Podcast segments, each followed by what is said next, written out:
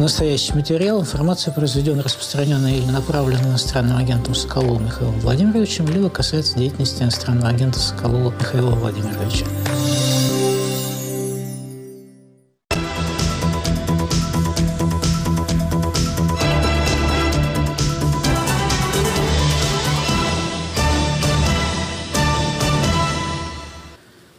В эфире программа «Радио Свобода. Лицом к событию». Сегодня у нас в гостях главный редактор «Новой газеты Европы» Кирилл Мартынов. С нами будут политико-галерист Марат Гельман и политик Екатерина Дунцова.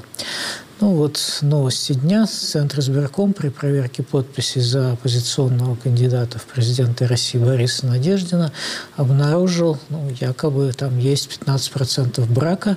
Надеждин заявил, что если ЦИК откажет ему в регистрации на выборах президента, то он обжалует это решение в Верховном суде. Есть и другие интересные новости вокруг этой темы.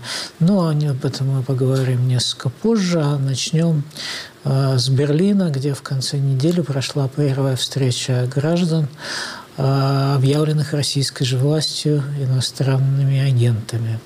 В Берлине прошел первый в истории съезд иностранных агентов. Он начался 2 февраля в пятницу, в уже традиционный день объявления новых иноагентов в России. Организовали встречу россияне, сами являющиеся иноагентами. Галерист Марат Гельман, журналистка Анна Мангайт, режиссер Виталий Манский и другие. Своей задачей они назвали помощь и поддержку людям в этом навязанном им статусе, говорит Марат Гельман. Знаете, в IT есть такое понятие сайт-эффект побочный эффект. То есть, когда программист программирует, хочет одно, а получается другое, гораздо более значительное. Вот они, э, каждую пятницу они нас хотели поражать в правах, ну, и чего, собственно говоря, в определенной степени добились. Но сайт-эффект, побочный эффект, они сформировали ну, некое гражданское общество России. Сегодня в реестре Минюста сотни физлиц, среди которых немало известных людей, названных иноагентами, в том числе за свое отношение к войне в Украине. Большинство вынуждено было уехать из России. Участниками форума стали не менее 170 человек, как в офлайн формате так и виртуально. Это журналисты, политики, активисты, общественники. Российская власть считает их врагами народа, говорит участник форума Михаил Ходорковский. На самом деле, э, я, в общем, всегда считал реальным агентом и говорил об этом Владимиру Путину и Лушенко. И если мы посмотрим, а, что он делает со страной, то, в общем, достаточно легко сказать, что этот человек работает против России. За 25 лет а, своего правления Путин просто переставил страну из а, страны, которая шла с второй технологической волны к первой технологической волне, в позицию страны, которая идет от третьей технологической волны к четвертой. Пока власть боятся, она крепкая. Да? А когда над ней смеются, она крепкой быть перестает.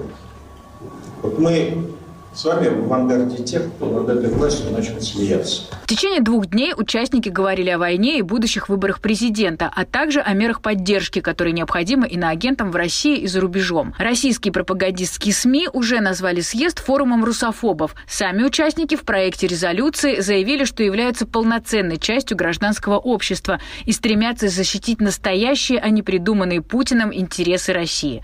Резолюцию решили доработать. Она будет принята позднее.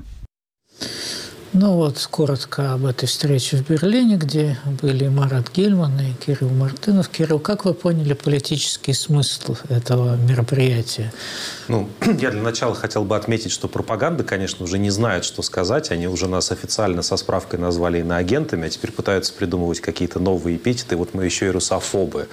Ну, то есть, в принципе, скудный словарий, как-то ругательство неубедительные. Э, я не уверен, что у этого мероприятия был именно политический смысл, потому что, по-моему, есть были очень разные высказаны точки зрения самими иноагентами, что для них означает этот статус. Некоторые говорят, что вообще ничего не означает. Другие говорят, что ну а что здесь, чем здесь гордиться, просто это случайных людей хватают и куда-то тащат, ну просто случайно хаотическое колесо репрессий, пускай люди с аудиторией, но даже они не все еще исчерпаны, не все включены в, это, в этот список. А, я для себя вижу здесь некоторую перспективу, потому что мне кажется, что Минюст э, накладывает на нас некие, в кавычках, контрактные обязательства, от которых нельзя отказаться. То есть государство делает нам предложение, от которого невозможно уклониться никоим образом. Вот. А раз так возникает, раз таких людей много, то возникает некая группа людей, находящихся в особых отношениях, односторонних с этим государством. Мы, может, и не хотели бы, но вот нам пришлось. И эти люди много всего знают, много всего умеют, э, работают в разных сферах. И я для себя вижу в этом такой прото профессиональный союз иноагентов, задачи которых не только заниматься защитой э, собственных интересов, но, конечно, действовать совместно в интересах общества, потому что мне кажется, что все-таки выборка иноагентов заключается в том, что это люди, которые имеют свой собственный голос в первую очередь и которые не согласны с э, голосом Кремля. Но, повторюсь, вот я получил с этой профсоюзной идеей, даже если к ней так немного иронично относиться, я получил довольно много критических отзывов. Не все иноагенты хотят в профсоюз. Да, что же они хотят? А, это сложный вопрос. Мне кажется, что, как и другие люди, э, иноагенты тоже люди, что называется. Многие находятся просто в некоторой растерянности до сих пор и фрустрации, стараются заниматься своим делом, делать это хорошо и не ставят перед собой никаких э, социальных задач, и в частности связанных с, этой, с этим своим статусом. Угу. Ну вот Марат Гельман тоже с нами. Марат, как появилась, во-первых, эта идея собрать объявленных иноагентами на эту берлинскую встречу? Ну, я не знаю. Мне кажется, идея очевидная, собственно говоря, она витала. Я, э, у меня один раз пошутили последнее слово «ново», когда было, и в этот момент, значит, Гребенщикова, кажется, сделали иноагентом – и мы тогда пошутили, что слово «новое» становится таким форумом не культуры, а форумом иноагентов. Но в целом э, были идеи, вот потом выяснилось, у Стаса Белковского была идея союза иноагентов. То есть э, в целом вот то, что э, власти как они формировали список иноагентов, очень похоже на то, как мы бы вот там с тобой формировали бы, допустим, гражданский форум. Если бы мы собирали его, мы говорили о В первую очередь журналисты, да, потому что они как бы э, коммуницируют с обществом и постоянно как бы потом правозащитники, то есть они защищают слабых, да, потом значит люди искусства, э, ну то есть как бы оппозиционеры, которые, то есть все те, ведь гражданское общество это не просто общество, да, это во-первых активные граждане, вот, во-вторых, они выполняют какую-то миссию, ну не только для себя, но, э, но как бы и для всех, и у них есть голос. Вот, поэтому идея, что на самом деле, на самом деле это э, такой прообраз э, гражданского форума, она у меня, у меня была изначально. Просто по-другому его не собрать.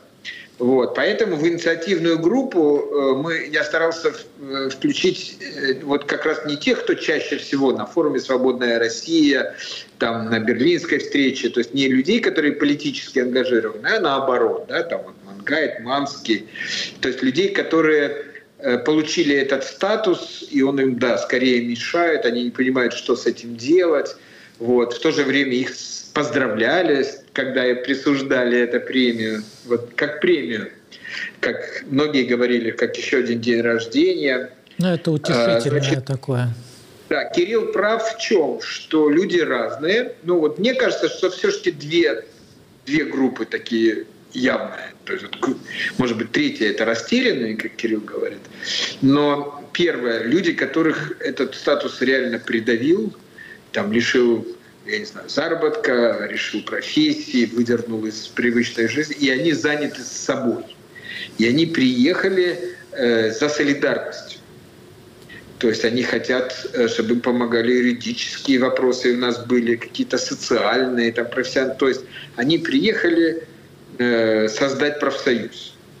Э, были люди, в том числе и я, те, которые вот э, говорили о том, что нам нужно создать какой-то голос российского общества антивоенный, потому что я нахожусь в ситуации, я нахожусь в Европе, где постоянно э, приходится доказывать или объяснять, что есть часть общества российского, которая против войны, против Путина, и это не один человек или два, а какая-то плотность. И э, то есть я думал, что, может быть, удастся создать такой как бы коллективный голос, значит, который может э, говорить и за себя, и за тех людей, которые в России, которые, может быть, не могут говорить, потому что за это будут сажать, или вынужден говорить, извиваясь, да, вот как у нас сейчас Надеждин как бы его спрашивают вопрос, он вынужден извиваться, потому что любое слово правдивое, и тебя, значит, сразу же под, э, под статью.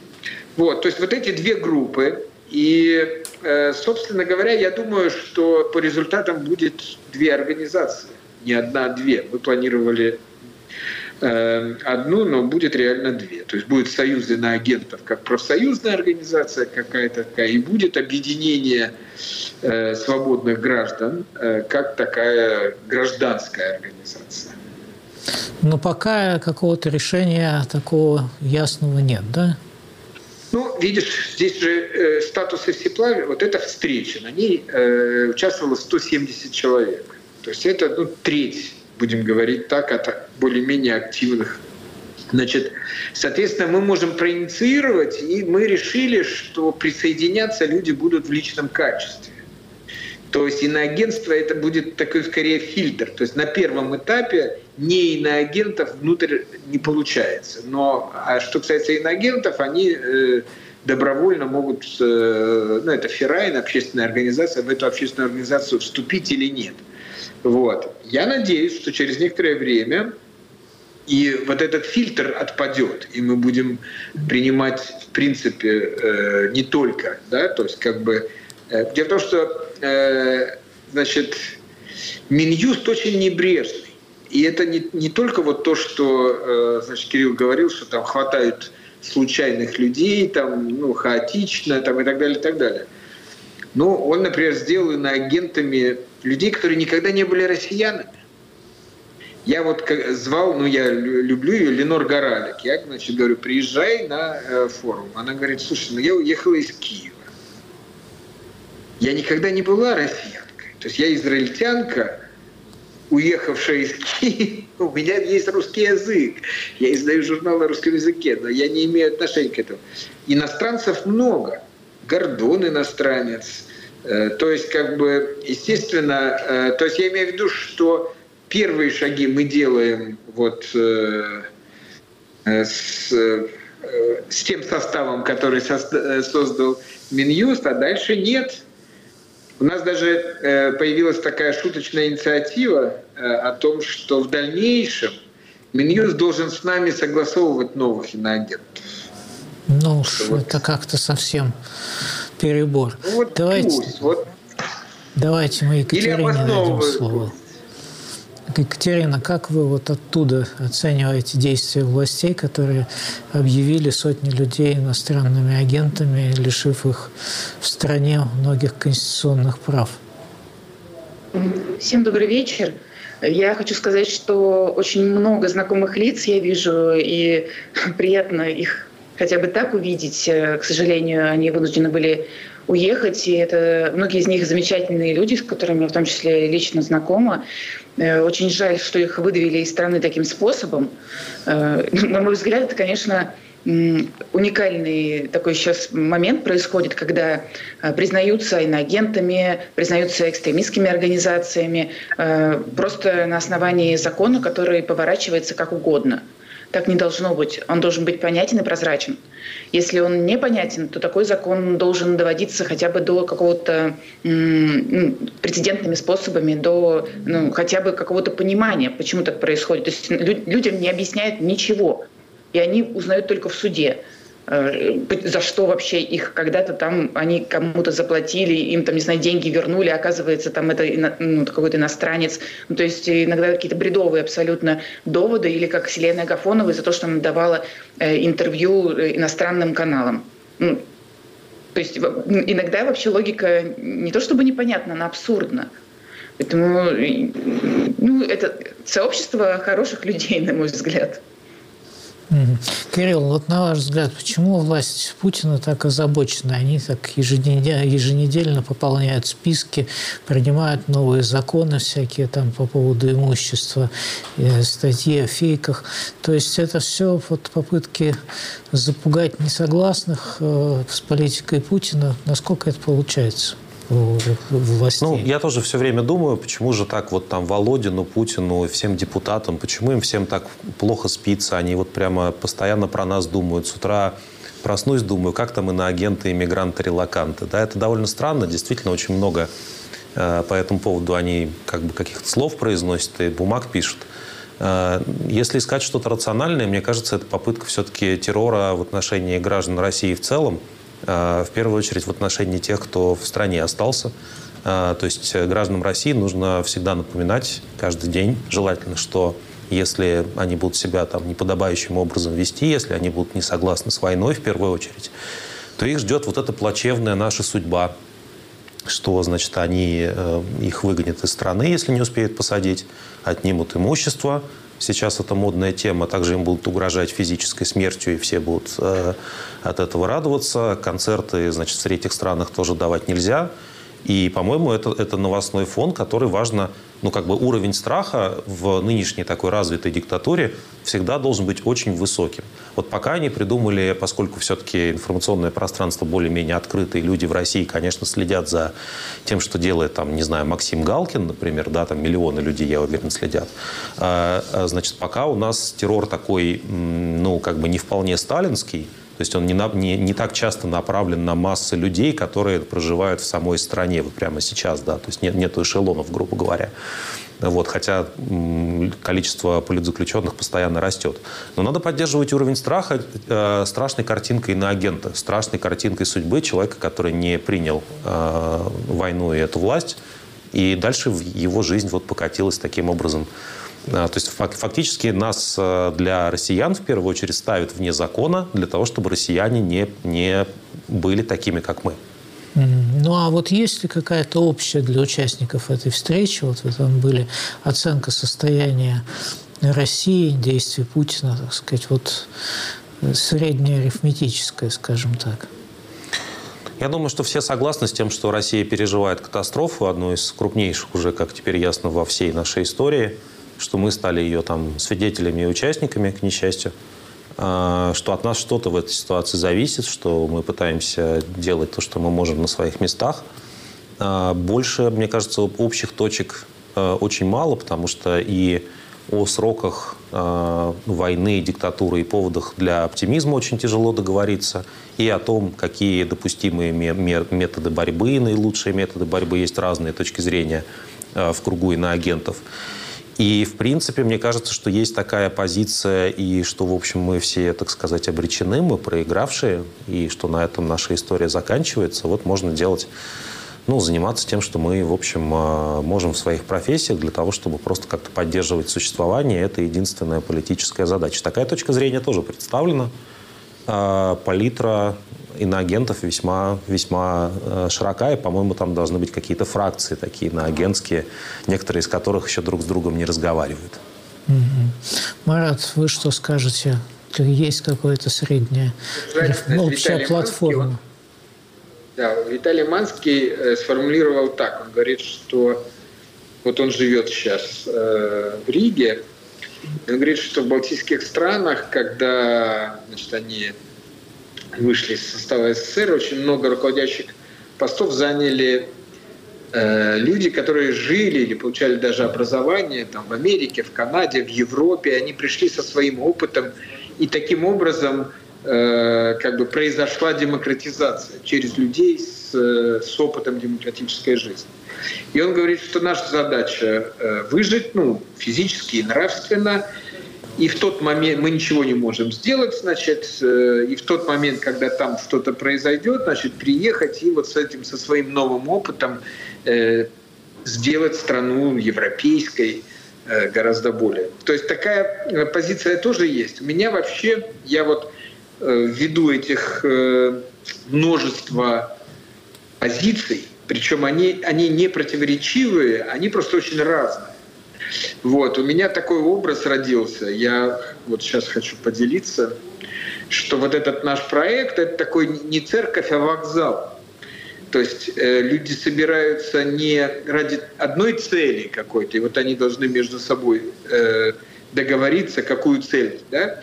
Вокзал – это инфраструктура. Да? Одни едут на работу в Мюнхен, третьи там, к родителям в Москву, кто-то в отпуск в Черногорию. И вокзал помогает всем, и тем, и тем, и тем. Но плюс к этому он э, создает какие-то инфраструктурные проекты, да, там, привокзальный буфет там, и так далее. То есть вот мне кажется, что вот это наше э, будущее, вот это объединение свободных граждан тоже. Дело не в том, чтобы у всех были одинаковые цели и так далее, и так далее.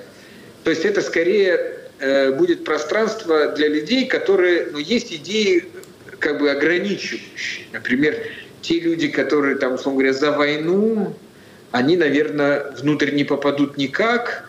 Там, ну и, соответственно, вот этот манифест, который сейчас редактируется и который на следующей неделе, я думаю, будет э, уже ну, подписан, легитимизирован, э, он, собственно говоря, касается вот этих общих рамочных вещей наше отношение к Путину, наше отношение к войне, наше отношение к предстоящим выборам, вот, и наше отношение к будущему э, России. Вот. А внутри стратегии вот надо создать такой вот этот вокзал, да, чтобы э, каждый мог э, реализовывать собственную стратегию, а э, эта организация помогала. Ну а все-таки можно вот как бы из проекта манифеста выдернуть, э, Марат, э, так сказать, оценку ситуации внутри России. Что это такое сейчас? Что это зрелый полноценный тоталитаризм, который, так сказать, уже регулирует частную жизнь? И система стабилизировалась или нет? Ну, мы, дело в том, что так как нас называют врагами э, народа, мы как бы отталкивались не от, от э, ну, как бы номинации ситуации, а от позиционирования. То есть мы отталкивались от того, что мы не считаем себя врагами, мы наоборот, вот мы часть гражданского общества, и как раз э, считаем, что сегодняшняя власть наносит огромный ущерб России, она является э, как бы врагом России, а не мы. То есть мы как бы исходим из этого. Первое. Второе, мы, значит, даем свою оценку войне. Она абсолютно очень четкая, то есть э, Россия агрессор, э, должна быть, э, страна должна, война должна быть прекращена, и, значит, соответственно, никаких аннексий территорий не должно быть. То есть мы это фиксируем. То есть, как бы, но это не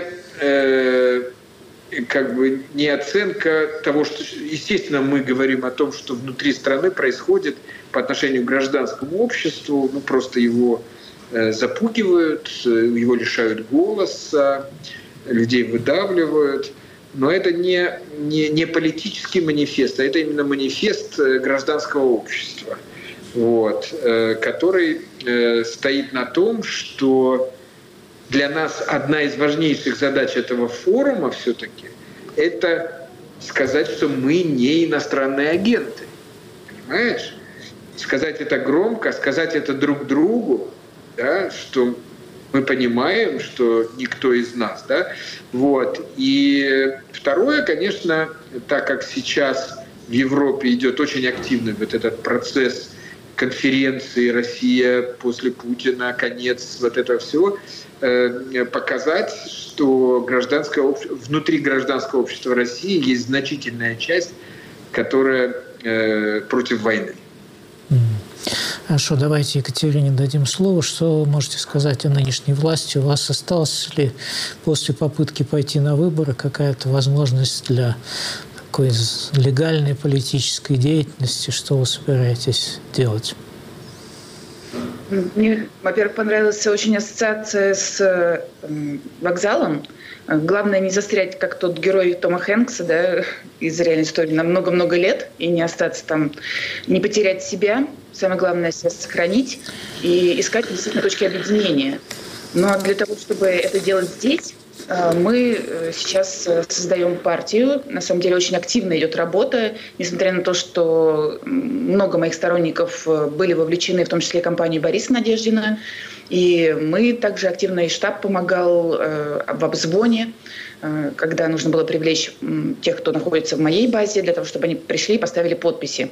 Сейчас ну, такой ожидание, да, что будет, э, признали такое количество, точнее, сообщили о том, что более 15% э, какие-то есть ошибки, которые непонятно еще пока можно ли исправить или как-то оправдать, не знаю, доказать э, то, что действительно это подписи достоверные. Вот пока вот в таком ожидании находимся, у меня продолжается работа по созданию партии. Мы уведомили Минюст, мы уже договорились о проведении съезда, опубликовали сообщение о том, что он будет проходить 9 марта, 9 и 10 в Москве. Э, более 5, там, порядка 50 регионов э, будут представлены делегаты. И, собственно говоря, сейчас я буду ездить по э, районам, по регионам и со сторонниками общаться на тему выдвижения делегатов, но в последующем над созданием региональных отделений. Кирилл, как вы смотрите вот на такие планы Э, бывшего претендента в президенты.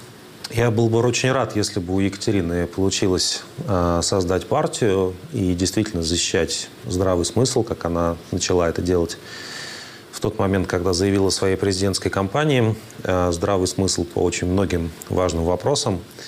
Э, ну, сходу мне, конечно, кажется, что в воюющей диктатуре могут быть созданы только те партии, которые либо нужны власти по каким-то причинам, а, либо не представляют для нее угрозы. А задача политической партии все-таки не объединять хороших людей, а бороться за власть. И боюсь, что мы помним, как последние такие независимые депутаты с собственным мнением, такие как Дмитрий Гудков, как они уходили из Государственной Думы. Это было, было такое прощание с парламентаризмом. Сейчас в Госдуме заседают только сторонники войны. А, конечно, существует еще множество региональных выборов, их тоже никто не отменял, и там тоже идет важная борьба. А, но, в общем, не знаю, мне немного не хватает здесь оптимизма, а, да, вот как бы и возможность себе представить, что в нынешних условиях, в той России, которая два года находится на фронте, возможно появление новых политических проектов, которые может действительно бороться за власть. Но, возможно, я чего-то не понимаю. Ну вот интересная все-таки ситуация с Борисом Надеждиным, о котором уже не раз тут сказали, и с его э, участием в э, президентских выборах. Я подозреваю, что, э, в общем, не все, так сказать, еще случилось, то, что должно случиться. Но, в общем, уже действительно ситуация достаточно сложная последние дни такие атаки на него, и, может быть, он не будет допущен к выборам. Давайте посмотрим на картинку, потом обсудим. Центр избирком нашел в подписях за Бориса Надеждина 15% брака. Для регистрации кандидатом на выборах президента России в 60 тысячах проверенных подписей необходимо иметь не более 10% брака. Больше двух с половиной тысяч подписей признали недействительными, потому что даты якобы вписали не сами избиратели. Вторым нарушением ЦИК счел предоставление 1700 подписей на отдельных листах с паспортными данными, незаверенными нотариусом. Еще полторы тысячи отвели из-за того, что фамилии подписали подписавшихся, возможно, поставили не сами избиратели. Всего ЦИК забраковал более 9 тысяч подписей. Надеждин намерен отбить забракованные подписи на заседании ЦИК 7 февраля а в случае отказа идти в суд. Борис Надеждин сдал 105 тысяч подписей 31 января. Представитель ЦИК еще 2 февраля заявил, что в них обнаружены ошибки, вызывающие удивление. Якобы среди подписей за Надеждина всплыли десятки мертвых душ. Политик ответил, что его сторонники – живые люди мы с вами живее всех живых. Если в моих подписных листах кому-то мерещатся мертвые души,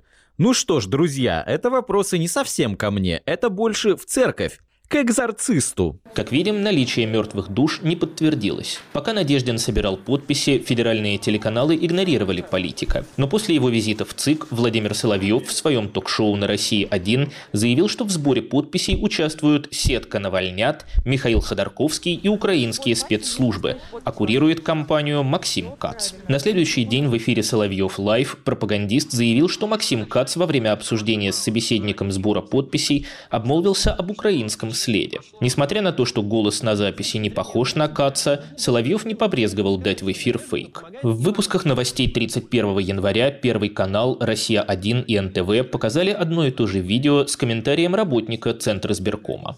Знаете, какая ситуация? Здесь 79 листов, а не 143.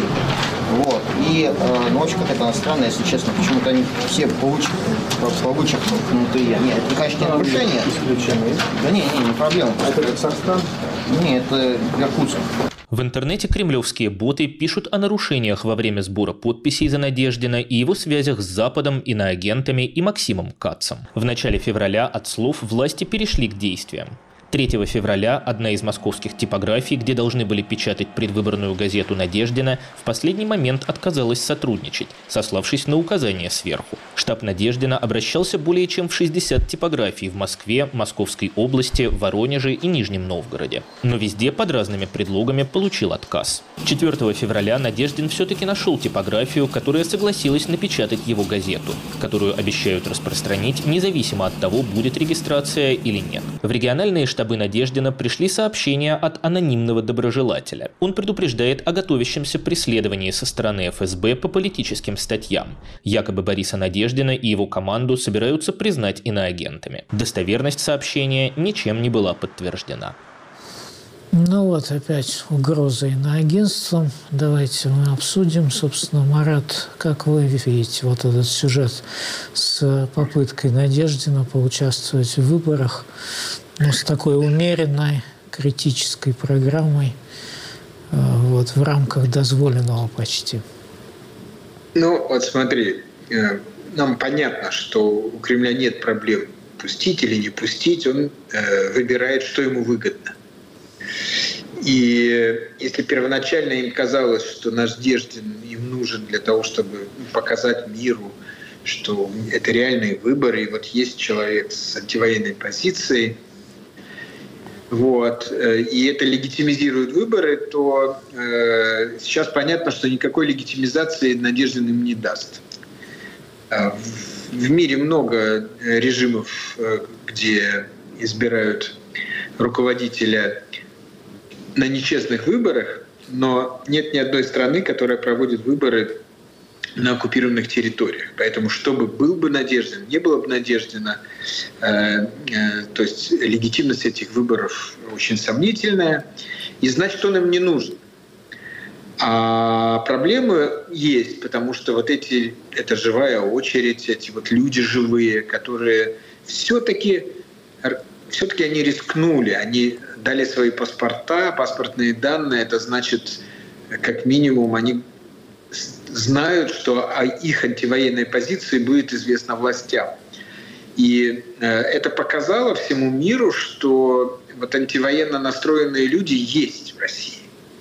И еще неизвестно, как это будет дальше развиваться, потому что ведь, ну да, они могут контролировать процесс голосования, но процесс прохождения Э, выборов, ну, к примеру, там в рамках зарегистрировался Надеждин и сказал там, давайте 8 марта э, выйдем на площади, подарим, будем дарить своим женщинам цветы, но открыто моим сторонникам. И вдруг выйдет огромное количество людей. То есть они не хотят рисковать, поэтому я уверен абсолютно, что его не зарегистрируют, потому что для них это риск э, э, того, что вот некое образа монолития российского общества, которое полностью поддерживает Путина, э, значит, э, будет под сомнением. Оно уже под сомнением. На самом деле эти очереди уже сработали, это очень важно. Я хочу вот в связи с этим немножко, ну, как бы полемику э, с Кириллом. Понятно, что вот сейчас не место для партии вообще, но очень часто неважно, ошибся человек или он действует из каких-то правильных или неправильных. То есть как бы он действует, он живет, и совершаются какие-то вот эти побочные эффекты, и они могут оказаться гораздо более важными, чем э, то, что он э, начал действовать, исходя из ложных представлений о том, что возможно. Да? Поэтому, э, собственно говоря, тот факт, что где-то в России есть люди, которые хотят создать партию, хотят, вроде бы нам с тобой понятно, что э, не время. Вот. Меня очень радует, и вполне возможно из этого вырастет не партия, а что-то совсем другое. Но тоже очень хорошее. Ну, посмотрим, что там вырастет. Кирилл, вот ваша газета сегодня э, посвятила, так сказать, этому сюжету э, внимание. Э, там, насколько я понимаю, смысл этой публика публикации в том, что э, какие-то люди внутри э, Надеждинского штаба то ли дали не очень хорошие подписи, было ли это сознательно, несознательно. В общем, какой-то сложный сюжет, вы его разбирали, это опять же, насколько я понимаю, в эфире у Плющева. Угу. Вот. А важно ли это на самом деле? Или важнее, так сказать, сам факт того, что ну вот действительно люди с оппозиционной позицией э, получили на время возможность э, то ли высказаться, то ли э, поучаствовать в неком проекте, ну, скажем так, не очень приятном для власти, по крайней мере, сейчас так кажется. Ну, если посмотреть историю наших публикаций, я думаю, что это не последняя публикация по теме, то мы, безусловно, поддерживаем ту риторику, которую несет кандидат Надеждин. А, закончим войну, выпустим политзаключенных. Это все наша повестка. Если это Надеждин говорит, если он с этим ведет на выборы, что называется наш кандидат. Ну, детали а, не важны, там а, много всяких деталей. Но, но, да, но здесь э, Здесь э, на прошлой неделе мы получили э, информацию о конфликте между разными группами людей, которые поддерживали э, Надеждина, более взрослыми, опытными, может быть, в чем-то циничными политтехнологами, которые работали на компаниях КПРФ, и еще более подозрительных структур, которые сейчас являются доверенными лицами Надеждина, потому что, ну, наверное, ему надо с кем-то эту работу делать. Вот господин Назаренко, один из ключевых людей в его э, штабе, как раз э, такой человек, и молодыми волонтерами, которые заявляют, что, в общем, их обидели, не допустили до какой-то важной части работы, создали секретный э, штаб под названием «Изба», где все, значит, происходит очень непрозрачно для них. Э, в течение недели практически, ну, в течение пяти дней – мы пытались понять, насколько это, этот конфликт важен, насколько он, в общем, влияет на всю эту ситуацию. Я уверен, что за Надеждина были собраны, собрано достаточное количество подписей реальных людей, при том, что сама эта подписная система и вообще все эти ужимки с ЦИКом и, и прочими вещами, это, конечно, то что, то, что надо отменять. То есть регистрация на выборах должна быть гораздо более простой ну, и понятно, прозрачной. Да. люди выдвигаются, значит, вот есть у него избиратели, залог внеси в конечном итоге, да, потом тебе его вернут, если за тебя кто-то проголосует. А, вот, а, но, но как бы нам было важно показать в этой публикации, а, что мы не до конца понимаем мотивацию всех людей, которые участвуют в кампании «Надеждина». У нас э, больше десяти, к сожалению, анонимных источников, то есть это люди с именами, фамилиями, мы их знаем. У нас есть аудиозаписи, у нас есть э, там короткие видеоролики, которые они пытались записывать в ходе этого скандала. Э, эти люди сказали, что, в общем, у них есть вопросы по поводу секретного штаба, и этот секретный штаб как раз возглавляется вот людьми вроде господина Назаренко, как бы который никаких комментариев, собственно говоря, по этой ситуации не дает. Официальная позиция э, Надеждина и его штаба, что, в общем, у нас все в порядке, никаких проблем нету. Но э, все же, да, как бы мы решили важным показать вот этот внутренний конфликт, который там возник. Возможно, он абсолютно искусственный и не стоит, ну, как бы не является предметом какой-то дискуссии. Возможно, наоборот, это э, это общественно важная информация о том, как разные группы людей, которые организуют выборы, ставят перед собой принципиально разные задачи. И я пока придерживаюсь, то есть у меня нет полного объяснения, э, в чем природа этого конфликта. Я на 100% уверен в том, что фабула, которую мы излагаем, что действительно были люди, которых там выгоняли, выгоняли из штаба и которые очень недовольны происходящим, эти люди просто есть. Насколько плохие подписи могли попасть в ЦИК в результате всех этих хаотических действий, ответа нету, мы этих подписей не видели. И мы не, не очень хорошо слышим вторую э, вторую сторону. У меня есть пока базовая гипотеза, что э, когда Надеждин выдвигался, он не ожидал, сам не ожидал такого ажиотажа вокруг своей фигуры. Тем более там было много, в общем, кандидатов, э, которые, которые выдвигались, и, в общем, это ничем не кончилось. Что была нанята какая-то группа политтехнологов, которые приходят, как и на любую компанию, ну, чтобы работать по специальности. И потом эти политтехнологи все сделали по-своему, э, а некоторые там молодые люди хотели, чтобы это все выглядело иначе. И кажется, что ну, как-то так эмоционально, конечно, хочется быть на стороне этих молодых людей. Но поскольку ситуация предельно закрытая, то, в общем, к сожалению, здесь мы... Ну, вот... у вас прогноз какой? А прогноз у меня заключается в том, что, э, что Надеждин на, на, выборах, на выборы не допустит. Я этот прогноз делал еще на прошлой неделе, до этой публикации, до того как, момента, когда мне стали известны э, детали взаимоотношений между штабами.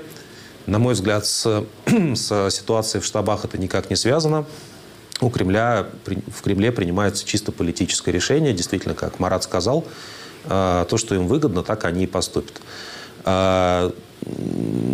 Что касается вот этой всей технической стороны со сбором подписей, ну, здесь просто было бы хорошо, если бы интересы тех людей, которые стояли на морозе, действительно были защищены. Это происходило бы по возможности не так таинственно и не в засекреченных штабах с неизвестными людьми. Хорошо, Екатерина, что вы скажете об этой истории с э, Борисом Надеждиным? Это вам дает какие-то надежды на ваш проект? Или, может быть, вы будете объединять какие-то усилия, вот, чтобы дойти до тех людей, которые стоят в очередях, подписаться. Может быть, и за вас они бы хотели, и за, уж за Надеждина это они подписались. Я понимаю э, коллег, да, э, но я хотела бы первое сказать, что э, не надо пессимизма насчет партии, она уже существует в формате некого сообщества. И почему мы говорим про партию? Потому что таким образом пока закон не принят о том, чтобы признавать партии там, экстремистскими какими-то сообществами и так далее. То есть для нас это определенная защита на сегодня для сторонников. Именно поэтому это такой формат, а не общественное объединение, которое просто на раз-два признается кем угодно и таким образом подвергает опасности ее участников, его участников. Э, что касается подписей, э, я ну, отчасти погружена в эту историю, но я хочу что сказать, что э, Дмитрий Кисеев, да, который возглавляет штаб Бориса Надеждина, э, максимально сделал все для того, чтобы до избирательной комиссии дошли действительно честно собранные подписи. Я сама прошла через э, также подачу таких, ну, может быть, ну, конечно, в меньшем формате, объеме этих подписей, когда мы собирали их за прямые выборы главы города Ржева, и там мы сдавали 3 300, и из них признали для того, чтобы рассмотрели законопроект, нужно было 3 тысячи, ну, то есть так, такой же порог 10%. И нам признали недостоверными действительными 305. Вот, вот где обидно было. То есть и большинство из тех, которые были признаны недостоверными действительными, э, ну, условно, зарубили почерковеды которые делают это по наитию, не знаю, по каким-то... То есть это даже... Ну, это мы знаем, сложно... да. Этот, эти способы это нам известны, да за это никакой ответственности, за то, что они такие решения принимают. Это очень обидно. Я сейчас очень сочувствую Борису Борисовичу, действительно, когда ты знаешь, что это ну, собранные подписи, вот они живые люди, вот они стоят, вот они поставили. Ты пропускаешь это через себя. Сейчас очень важно э, пережить этот момент. Я просто уверена, что Борис Борисович более устойчивой психикой, чем у меня, ну, э, для ну, молодые люди, которые с этим сталкиваются, можно впервые, там, повторно и так далее. И он э, это в себе ну, примет, эту ситуацию и начнет э, действовать действительно. Я верю в ребят, потому что они изначально были готовы бороться, и юридически в том числе. Я э, очень хочу, чтобы у них получилось отбить хотя бы вот эти вот 5,5% для того, чтобы этот порог не был пройден, вот как 10% э, брака, и, и, и зарегистрировали. Просто боюсь, что могут протянуть, и таким образом да, до каких-нибудь там 20 чисел в итоге, да, и ну, и мы увидим, что президентская кампания, по сути говоря, там на нее останется там две недели. Ну, я думаю, что 7 числа все будет э, объявлено, как, как, им, как им хочется. Так что здесь это понятно. А, Марат, а вот какая-то все-таки у вас на ваших обсуждениях позиция сформировалась по поводу президентских выборов? Вообще есть мнение там бойкот, есть Конечно. мнение не ходить, есть, так сказать, некие проекты там ходить и показать э, в определенное время участие, вот, так сказать, нас, как форма э, демонстрации. У нас антивоенный комитет, и, в общем-то, э, надо сказать, что э, наш проект вовлечены уже, то есть его многие другие организации, они с этим согласны. У нас два проекта по отношению к выборам. Один из них это в полдень против Путина. То есть неважно, ты решил Э, нарисовать Дулю или голосовать за Надеждина, там, для любого, кроме, кроме Путина, испортить бюллетень, приди в 12 часов 17 марта. То есть просто показать численность, потому что мы не можем контролировать, э, мы не можем контролировать процесс подсчета, но показать картинку, показать людям самих себя, друзей, друг другу. Э, вот такой вот проект, который мы берем и э, ну, то есть реально э, антивоенный комитет занимается продюсированием этого проекта. А второй проект – это делегитимизация Путина выборов самих как таковых. Это не выборы. Э, здесь мы уже собрали, ну это мало пока, но уже 60 депутатов европейских э, стран разных э, присоединилось, во-первых, к резолюции ПАСЕ, вот, о том, что они не, будут признавать эти выборы. И, во-вторых, у нас есть единое письмо. То есть вот это то, что мы предлагаем. Значит, 17 марта, как день такой по всей Европе около значит, непризнания выборов, то есть обращение к парламентам разных стран э, с аргументами, почему эти выборы не надо признавать. То есть это наша позиция. Что касается дискуссии э, вот внутри, с которой начиналось бойкотировать или участвовать, ну, в общем, мы поняли, что это дискуссия бессмысленная. Люди, которые против, должны найти форму. Вот, вот это вот э, то есть э, в, в полдень после Пути, э, против Путина это и есть э, наш проект. Других никаких рекомендаций мы не планируем. Значит, Алексей Навальный присоединился к этому проекту, но, насколько я знаю, у ФБК будет еще что-то ближе к выборам. Ну, что-то там, я не знаю, секретное. Ну, по крайней мере, сегодня они этого не говорят. Но наш проект они поддержали. Кирилл, насколько действительно интересный этот проект, возможно ли, так сказать, что он реализуется? Или наоборот, как некоторые считают, он э, даст э, возможность властям, ну, картинку, что ли, показать. Вот много людей идет, а в воскресенье идет еще больше людей. То есть в каком-то смысле подарок я думаю, наша задача э, донести до мировых медиа и decision-мейкеров, политиков э, идею о том, что люди, которые пойдут в полдень 17 марта голосовать, это не люди, которые идут голосовать за Путина. Ну, конечно, может быть статистическая погрешность, но если мы где-то действительно увидим очередь, как за Надеждина, то вряд ли это будет, что называется, совпадение, потому что там многодневное электронное голосование, все эти штуки есть, явка будет э, реальная очень невысокая.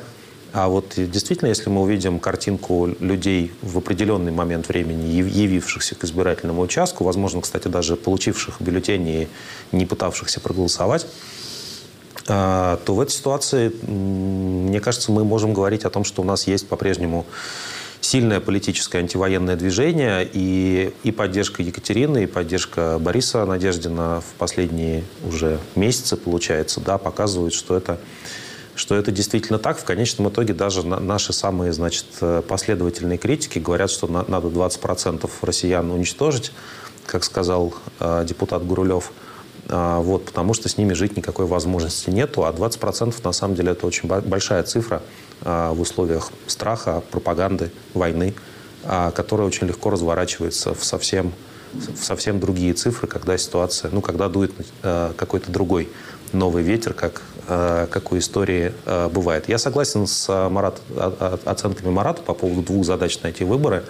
Мне, к сожалению, кажется, что наших усилий по делегитимизации реальной Э, этих выборов не хватит, потому что, скорее всего, Россию никто не будет ну, убирать из крупнейших международных организаций, таких как Совет Безопасности ООН. Никто не скажет, что это нелегитимный представитель, к сожалению, хотя это был бы очень интересный опыт. После этих выборов выборы на оккупированных территориях уже проводились. Э, в 2018 году Путин избирался в Крыму. Вот. И, короче говоря, несмотря на то, что выборы совершенно нелегитимны, Путин все равно будет считаться многими и многими в мире, к сожалению, э, лидером российской... По факту. Ну, по факту, да, Российской Федерации. Вот. Но эти две задачи сохраняются. Мы будем объяснять, почему выборы нелегитимны. Мы работаем тоже над этими темами.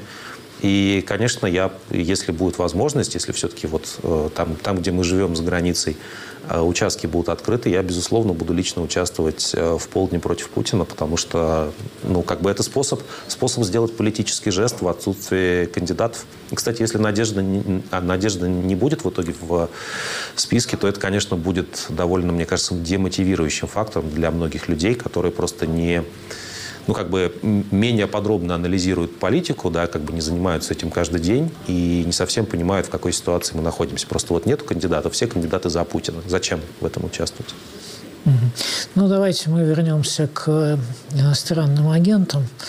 Вот, рекомендации прозвучали, в том числе и от них. А вот э, как люди в России, обработанные соответствующим образом, относятся к ним? Ну, знать знаю, что такое иноагенты. Как-то они, по-моему, для России большого влияния не имеют, поэтому ну, есть и есть. Мне кажется, каждый так или иначе об этом слышал.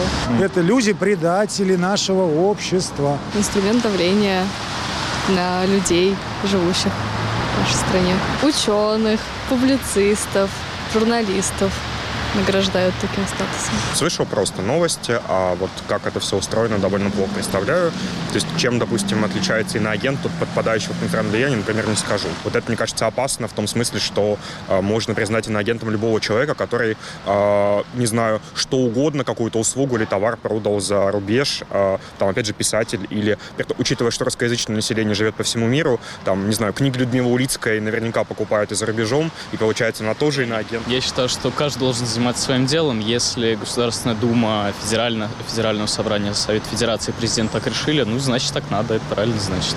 Ну, как я понимаю, это те, кто высказывается против позиции России. Я над этим вопросом не размышлял, конечно, но в целом некоторые люди, мне кажется, этого заслуживают действительно. И ну, то, что их выдворяют как-либо из страны, возможно, это оправдано.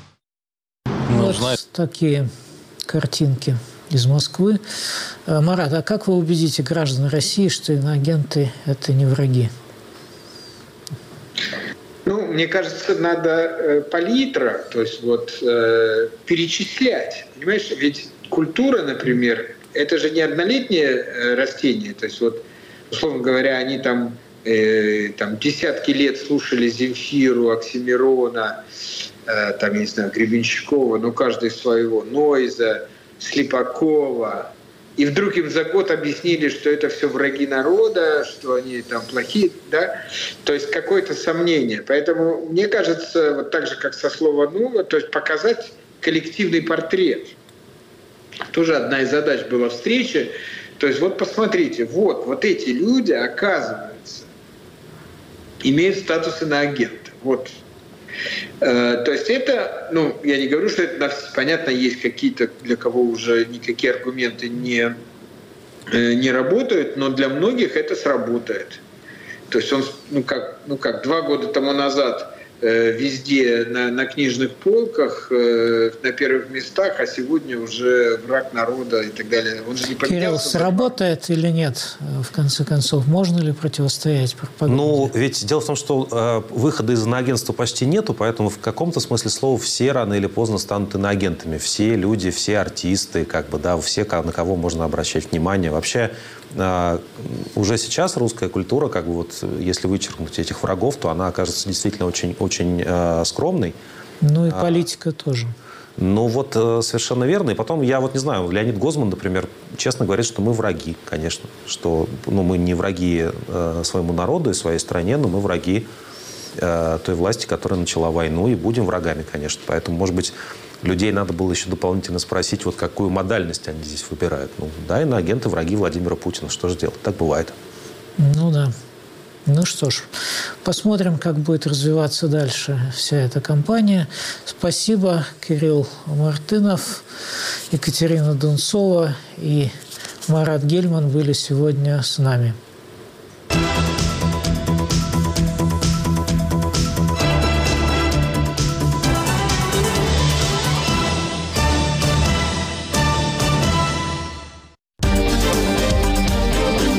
Если вы испытываете трудности с доступом к сайтам Радио Свобода, Свобода.орг, Сибреал.орг и Севреал.орг, воспользуйтесь VPN-клиентом. Подписывайтесь на наши страницы в социальных сетях. Установите приложение Радио Свобода в App Store или Google Play. Туда уже встроен VPN.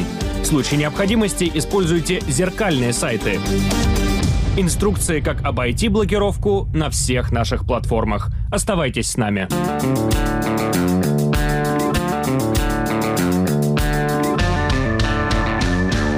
Студия подкастов «Радио Свобода». Человек имеет право. Время свободы. Американские вопросы. Кавказ подкаст. Атлас мира. Цитаты свободы. Скучно не будет. Слушай на всех подкаст-платформах. Просто надень наушники. Подкасты «Радио Свобода».